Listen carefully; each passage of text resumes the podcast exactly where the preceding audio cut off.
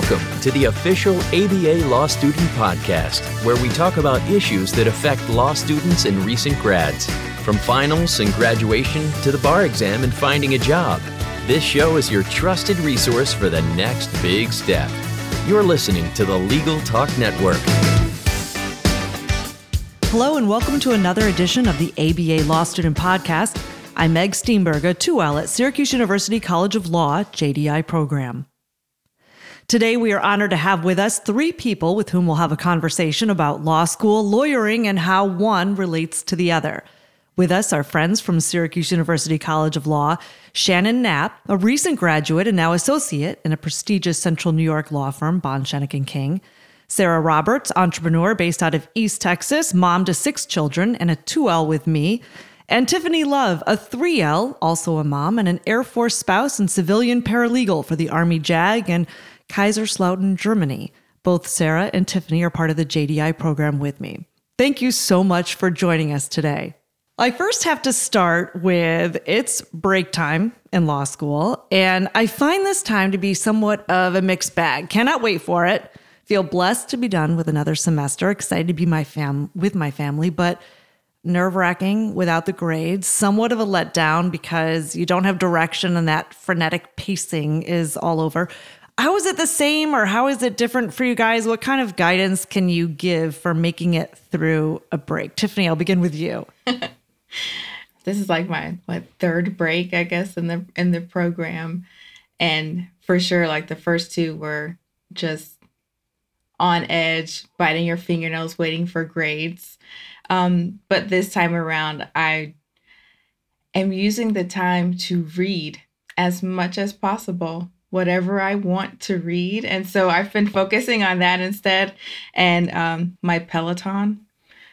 And that has kept me from stressing out about waiting on grades. I love it. Reading and Peloton. Sarah, how about you? Well, I don't have a Peloton, so I'm stressing out waiting on grades. My kids just finished school, so now I feel like my break has begun. So we will start relaxing a little bit. And this is the first break where we haven't had to prepare something to go right back in, because normally we have an intensive week, and this time I don't have an intensive week. So I think I will read like Tiffany a little bit. Like I'll have a couple of weeks of actual nothing required, which is I think the first time since we've started. So Shannon, you're out in the real world now. And for some background, Syracuse has this great academic success fellow program, and I actually turned down working on a journal to do this ASF because it meant so much, Shannon, and your guidance meant so much. You are ASF for Civ Pro and writing. How did you manage your break time when you were a student? And then how did that change throughout the years? Kind of like what Tiffany was saying, 1L is a little different than 2L, and you get into that rhythm. And then do you miss it now?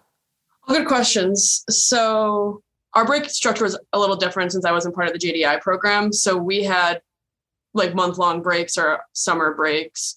So there were longer break periods. And I felt like the break period over the holiday season was harder than the summer season, because the summer season, at least we were going into like internships or clerkships or something like that. So you had some good distractions, whereas you have the holiday season, but it's also, I live in New York, so it's cold.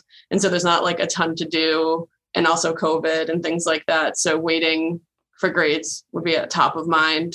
But I think what everyone else was saying, finding distractions, outlets, and things like that. So you're not ruminating and just thinking about it all the time. And then it definitely did change. Obviously, the first break from the first semester of 1L into the second semester of 1L was like the hardest break, because you had absolutely no idea how you did. Finals were hard, no idea how the curve's going to be. And then each break got easier and easier. And then by the time I was going into my last semester break, it was less of the top of mind, because at that point I was like, I'm ready to be moving on. But then now I'm out of it, and I do miss having breaks, because now it's like I have to schedule my vacation time or schedule what time I'm going to have off, but then there's always work to do. So then it's like, can I really take the time? But then you should. So it definitely changes in the real world for sure. I would say too, you used to send us pictures of s'mores near a beautiful campfire. During break, it will always be obvious of your ability to disconnect. But how about you know, we're in a period now too where we don't know how COVID is going to impact us once again. How did you manage that, Shannon, with your residential, you know, just knowing everything was in flux and boy, am I going to be in the classroom? Am I going to be online? And we see a lot of headlines right now. How did you manage that? Yeah. So I was in the true COVID class, I guess we could call it. So my last half of my last semester of law school was when COVID first started. So we moved from, I was always in person to online learning. And then I took an online bar exam. I had an online swearing in to become an attorney. So I never had a real graduation. So all my things were very different because we had the true 2020 class. But I think you just kind of have to roll with it. Like you have to be flexible. You can't be too rigid in what you envisioned your future plans to be or envisioned with the things you thought they would be. And so although I never envisioned studying for the bar exam for so long or taking it online or things like that, you kind of just have to roll with it and be flexible, which, I mean, practice, you have to be super flexible too, because you never know what a client wants. You never know what a partner, senior associate needs from you. So you have to just be flexible in your expectations and also be able to roll with the punches essentially, which I think applies to COVID as well. And I mean, COVID's changed practice a lot too. And so just being able to adapt is really important. Tiffany, how does serving as a paralegal now help you keep perspective in law school? On one hand, I've been able to take a lot of the information and see the practical application of it. And you realize how much you actually retain when you're put on the spot. In legal assistance, we deal with a wide variety of things from divorce, marital separations, wills, and just your everyday power of attorney, real estate closings and all of that. And being able, when they come with a question, to pull it right out. And it's like, oh my gosh, I learned stuff in law school and it works here. So in that way, it helps me to see the practical, actual real life application of what we're doing. And then on the other hand, is that it helps me remember that no one cares about the facts of certain cases in the real world. It's like, yeah, I had to learn, you know, we learn these cases, we learn all the holdings and all of that good stuff, but nobody cares in the real world. Your clients don't care what fault, you know, with Ms. Palsgraf, your other clients. I mean, the other attorneys do. Like I've already told them my next cat is going to be named Ms. Palsgraf. But none of the clients, that it doesn't matter, you know, when it comes to that. But having the practical application of what we do has definitely helped me to, I guess, in one hand, to be able to distill down the important parts of what you really take away from law school. Yeah, I want to jump back to you, Shannon, then real quick. Like, you know, they say there are three groupings in our world, the law school, the bar, and lawyering, and that they are separate and yet they intersect. So how do you see it? Has your experience been similar to Tiffany's in that, yeah, there are some things you take from law school, but not as much as you thought, or how does it work in the real world? Yeah, I would add a fourth grouping to that because you're early years of practice, I think, is this a whole nother learning experience. And so I would say it's like law school bar exam, early law life, and then more senior levels of practice. And I mean, in terms of law school, I think the skills definitely translate over. So reading comprehension, obviously writing and things like that. And I mean, I remember like a lot of, I mean, also the things I was an academic success fellow for, I think I have a better memory of because I kept talking about them. So like civil procedure, but I don't practice civil procedure at all. And so a lot of it's, and like the ability to research, but a lot of it's more of the skills from law school than really the actual information, I think. So I know how to research, I know how to write memos, I know how to do statutory interpretation and things like that. But I'm learning every day, different areas of the law, depending on what I've been assigned to do. And that reminds me, because you're focusing, so it seems almost now that you go to law school, but there's also this specialization that also happens through certification and other, I don't know if they're necessarily degrees, but there's almost one more step now. Yeah, at least how Bond works, the firm I'm at. So we had a rotation period where we rotated through all of the different basically practice areas that the firm offers. And then based on interest and need, we had ability to kind of more specialize. So for example, some of my colleagues are doing general litigation. So you're specializing in litigation, but doing general lit. So you're kind of seeing a little bit of everything. I went a little bit of a different route and I specialize in a pretty specific area of the law. So I do cybersecurity and data privacy law. So now I've explored more things like you mentioned, like I now have a certification in private US privacy law and things like that. So depending on your interests and kind of the needs of where you work and things like that, you might end up narrowing down your focus. And then you're obviously going to learn more and more you dive into a certain area of the law and the more you practice it. But did you have any courses in that? I did not, actually. My summer at Bond, I worked with a couple attorneys here who practiced it, and I thought it was interesting. And then actually, Professor Goulden at the law school now teaches a privacy course, but it was offered the semester after I had left. And so I didn't have really any background in it. It was more just from experience, but it crosses over into certain other things, like an international law course could have been helpful. I didn't take that because of GDPR and things like that. Or there's an internet law course, which would probably be the next closest thing. Sarah, you entered law school thinking elder law. Now you're also considering focusing on legal ethics. And how do you approach narrowing your interests? And when you look at law school, do you say, why am I taking courses that seem irrelevant? Do you see it building?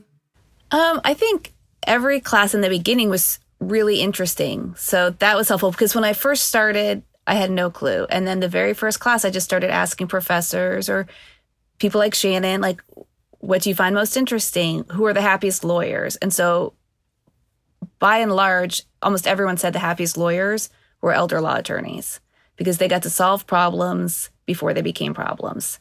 And so that's sort of what I started looking at. And I got to take an elder law class during COVID because we had extra opportunities to take classes. And so that was a fascinating class. But then we took professional responsibility and I was fascinated with that. And so now what I'm starting to do is weed out classes that don't seem interesting. So like Shannon just said, international law would have been good, but we took that and it wasn't like, it didn't speak to me the way professional responsibility did. So that was helpful too, because now I know I don't think I'm meant for treaties, but I do like rules. So that's been helpful. Now I'm on the weeding out side of it, I think, of being able to say, I don't like this, but everything's fascinating. Everything's fascinating. Yeah, I agree. Tiffany, during your presentation, I think I heard you say you're interested in serving as a tax lawyer. So how did you land on that? And what does that mean for you? Once law school is over, do you have to go further? It was actually the Fed Income Tax 1 class where I started to think, oh my goodness, I could see myself doing this. And I think what drew me to tax was the fact that it stumped me and I could see I had this desire to master it. I love the code and I have this desire to master it. And so when something challenges me like that, it stimulated something in me. And then after that, I took business associations and commercial transactions. And I'm like, I could so see myself as a corporate attorney and specializing in tax. And so that has been what has lit me up ever since. I came in thinking I would do civil rights and social justice. And I remember I spoke with Professor Banks and Professor O'Malley, two of my kind of mentor professors. And I told them, I said, I feel torn. I have these two tracks. And then I thought about how do those come together? Well, I'm reading a book during my break called The Whiteness of Wealth and dealing with how racism is ingrained in our tax policy and our tax code. And so I'm seeing a path forward of how those two things come together. And the role that perhaps I'll be able to fill in that and adding my voice to that and adding my experience to that. And so, yes, taxes, that is where my heart is singing these days. And that's where I'm walking towards. So I I am likely going to go ahead and go towards a tax LLM and to specialize in that as well. But definitely taxes, that is where my path is leading. And hopefully, and I, see the place where it will intersect also in the area of civil rights. Oh my gosh. I am fascinated by what you just said because, I hear tax law, I hear commercial transactions, business associations. Those are every course from which I feel I'm running. And so to hear you embrace it, but then also create that intersection, do you see this as heading down the political side of things? Do you see it heading into a firm? How do you see yourself affecting change? I'm open to the possibilities of that. I do not have political aspirations. However, people around me seem to think that I do. I do not have those. I'll vote for that. I've been a military spouse for 20 years. I have no political aspirations. If, however, it does lead me down that road, I'm going to go for it if that's where it leads me. That's not where I am right now. And so I do think that being a part of a firm would be a good thing for me. And I know that for us military spouses and military people here in Germany, there's been an issue with taxation and treaties. And so that's also been something that's in the back of my mind right now, and an issue that is actually, a real life issue that's affecting people that come into our office at times.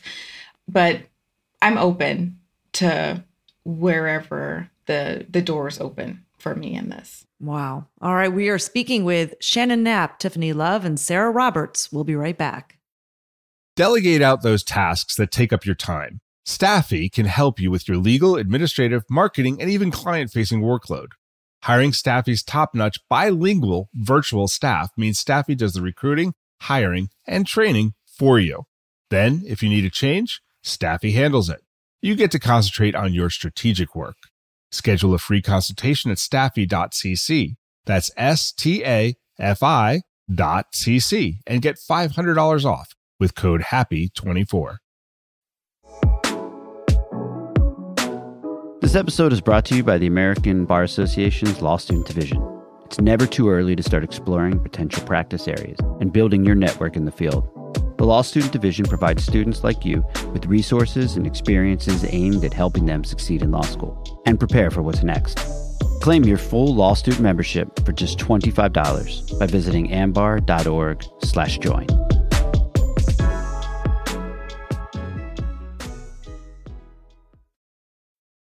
And we are back now having a conversation with recent law school grad Shannon Knapp and law school students 3L Tiffany Love and 2L Sarah Roberts.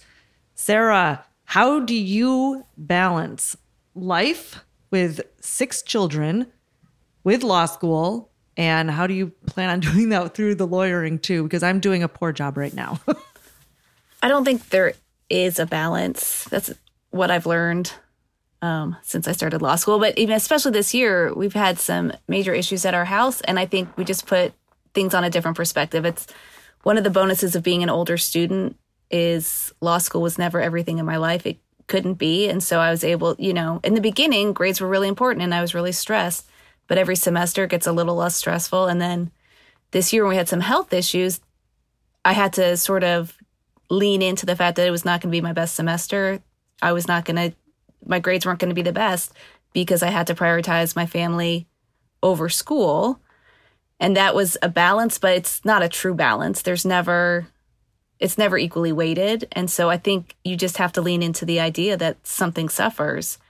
I can remember first semester someone coming on to an ASF call and saying, well, my kids have gymnastics every Saturday. Like, how am I supposed to balance that? And the ASF said, you can't. Something has to give.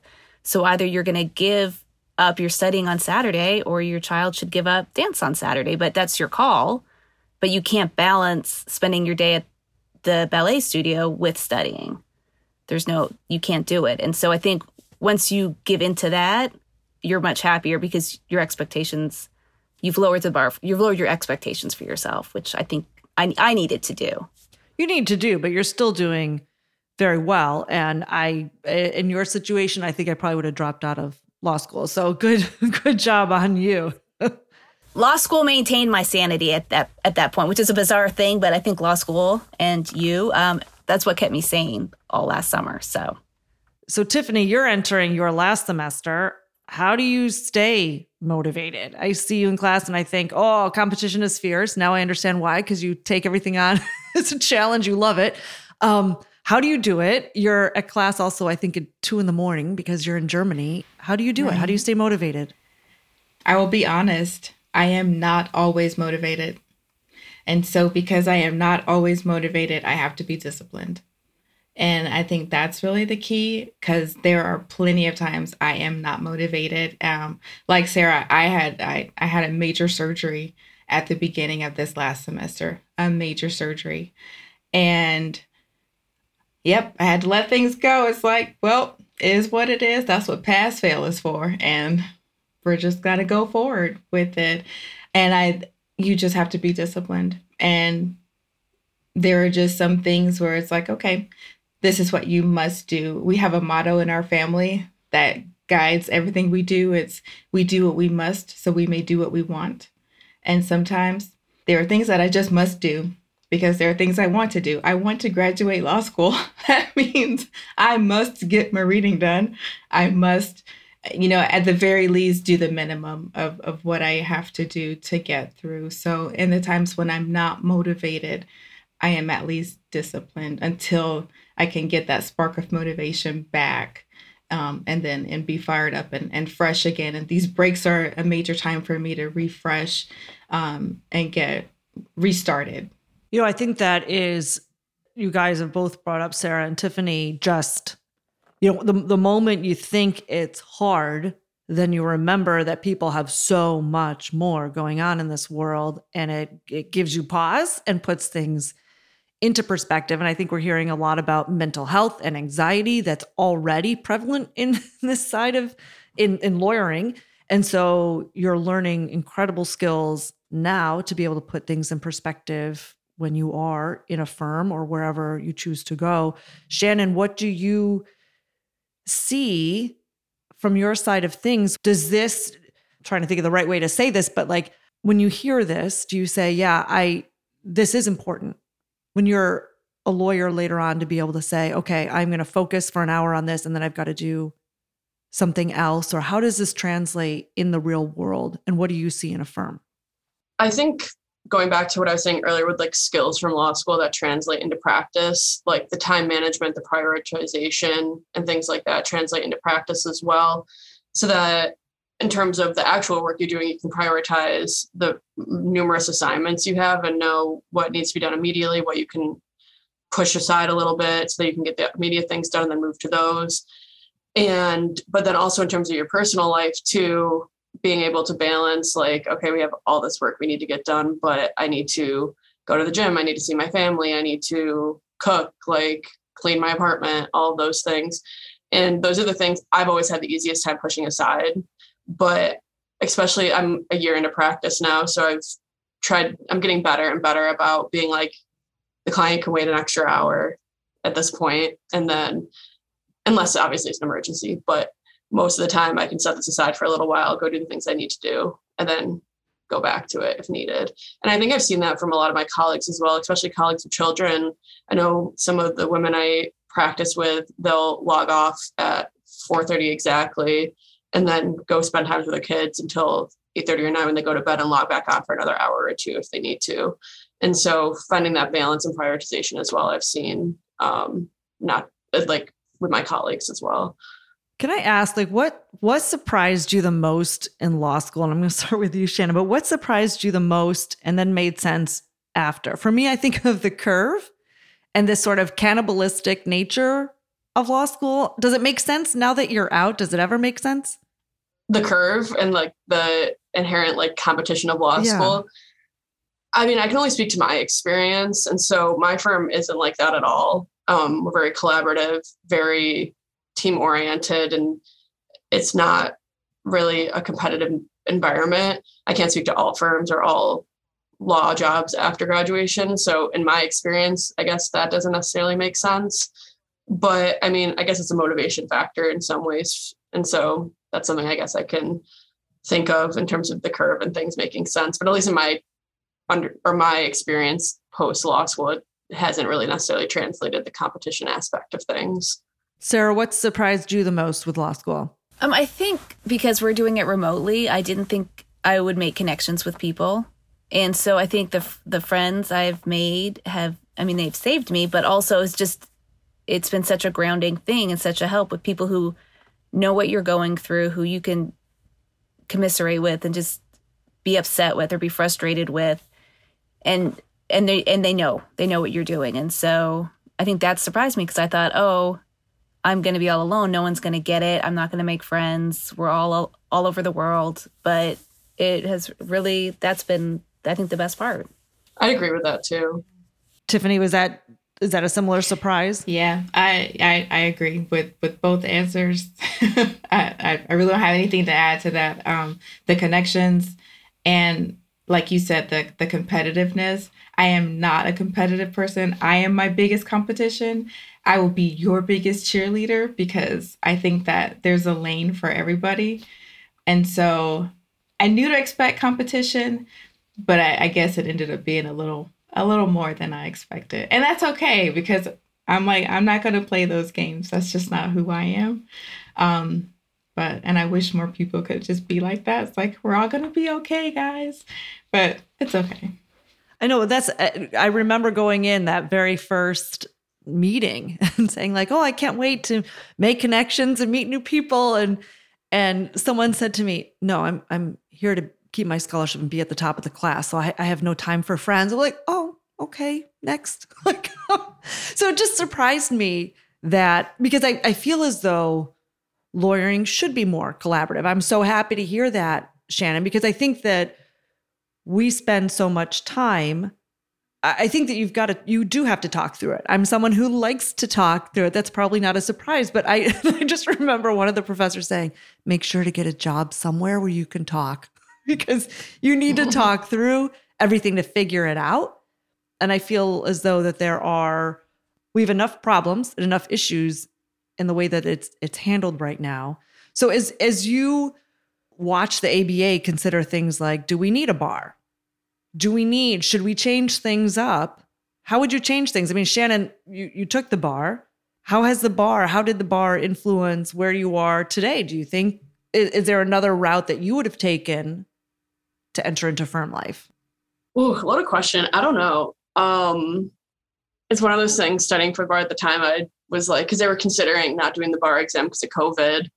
And so it was like actually a pretty real possibility for my class. There might've been diploma privilege, I think they were calling it, for practice. And my friends and I would discuss it, and we were very torn about it because it's almost like a rite of passage type thing. And there's a lot of people who have been practicing for a long time, who think the bar is necessary. And I think maybe would look at you a little different if you didn't take it, which is in itself a problem, but a reality.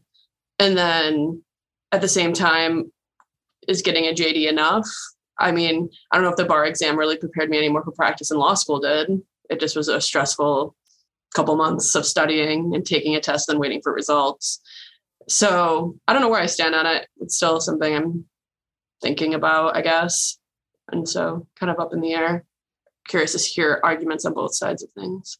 Yeah, and it's hard because you hear, just even in terms of, as I look to different areas of law that I'm interested in, it's nothing that's on the bar. And so then you say, well, what classes do I take? Do I take bar-specific classes? Or do I take, like Sarah said, you sort of narrow down, oh, well, I'm actually interested in this. I'm going to take this, even though it's not on the bar and it's not going to help me. But Tiffany, if you could make any changes, what changes would you make to law school, to entering into the profession? I think that I would make diploma privilege the thing across the board. Just thinking about the fact that law school period, the legal profession is so gatekept, and it's so difficult for people like me, women of color, people of color. There's so many barriers to get there in the first place, to get through it, and then to get on the other side of it and to still have this one more hurdle to get through, which is an expensive hurdle, it's a time-consuming hurdle. And sometimes I've had this conversation with my husband. It's like, why can't law school be its own rite of passage? You know, when it comes down to it, I understand the tradition of it. I do, but maybe there's a better way to do the the bar exam, but I admittedly am in favor of bar, just diploma privilege. Sarah, do you have any thoughts on it? I don't know, because part of me says, you know, you see people who maybe skate through doing less work. And so my last hope is, oh, well, the bar will weed those people out because you want to have good lawyers. And so if you see people sort of doing the least amount of work possible, and you say it, and you have a pass-fail class. And so there's no consequence to doing the least amount of work possible. You've passed the class. And so my hope in that is well, at least there's the bar. But also it's if you had diploma privileges, there would just be bad lawyers who would weed themselves out professionally anyway. So I don't know if the bar, if you really need the bar to weed people out, because if you do a bad job, you will weed yourself out on your own. So I don't know. And unfortunately, I know people who haven't passed the bar who would be very good attorneys as well. I know people who passed the bar who I'm not sure how practice will be. So yeah, I mean, there's testing anxiety is a huge thing. And there's some people who would be great lawyers who are just bad test takers. And so that's a hard thing, too. And like Tiffany said, it's so expensive. Or if you want to practice in 2 states and you've got to do it twice, or, there's a lot. And the time off, the expense of also not only do you have to pay for the prep and pay for all that, but the time off and away from a job or your family, those are all things that add up as well. Yeah, I ended up having to work a part-time job while I was studying for the bar because ours got delayed so long. I ran out of money, basically. So I had to take a part-time job so I could pay my rent. I'm also, I think when I think of the bar, I just automatically break out in hives. So I think Sarah's very good at multiple choice. I am not. It's one of those things too. You know what your strength is. And then Tiffany, you have a whole nother set of hurdles. I mean, I appreciate the argument on both sides. It's a tough one. It's a tough one, but I think that, look, there are headlines all the time. Even just this month, I saw headlines about lawyers, not only articles on burnout, but jail time for bank robberies. An ex-lawyer convicted on espionage charges would like to be back in the bar, shoplifting groceries, 5-year prison sentence for defrauding a 9-year-old. It's not as though what we do to get into the bar is necessarily, or to become a lawyer. It's not necessarily the perfect solution anyway, because people are making it through that necessarily shouldn't have made it through. All right. One final bit of advice from each of you. And I think I'll start with Sarah and work my way up to the 3L and the recent grad. But Sarah, what's one final bit of advice to those? It can be from any angle, thinking of law school, in law school, recent grads. I think I would just say, remember what's important to you. So if your most important thing is your family, then you prioritize that way. If your most important thing is getting an A, then you prioritize that way. But you need to know yourself and have a realistic expectation of what your personal priority is. Nice. Tiffany. I say this to everyone who asks me, don't do it alone. If you have just at least one person that you can partner with, and even if you've never actually studied and it's just your venting partner who's also in the same position and understands where you're coming from, that makes a huge difference. Don't do it alone. Very good. Shannon.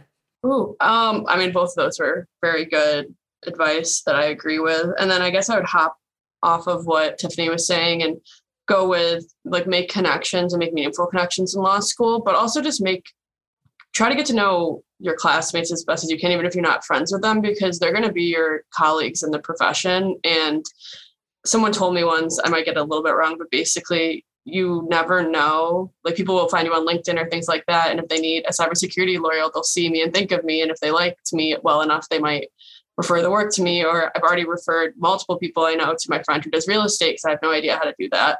And so make those professional connections just throughout law school and be nice to people so that you can have a good network of people, 1, to support, but 2, to bounce ideas off of and refer work to people and things like that. And then also don't go it alone. And just do the best you can. Honestly, law school's hard. Just try to do your best to get through it. Your journey is different than everyone else's. Just because someone's getting a 4.0 doesn't mean you need to or have to or will. And just do the best you can, honestly. That's the best way to do it. Same thing with the bar exam. Just do what you can And then honestly, in practice, same thing, just really do what you can, do the best you can. And that's really all you can ask of yourself and what others can ask of you. Fantastic advice from each of you. Recent law school grad Shannon Knapp, 2 law students, 3L Tiffany Love and 2L Sarah Roberts. Thank you so much for joining us today. Thanks, Meg. Thank you. Thank you.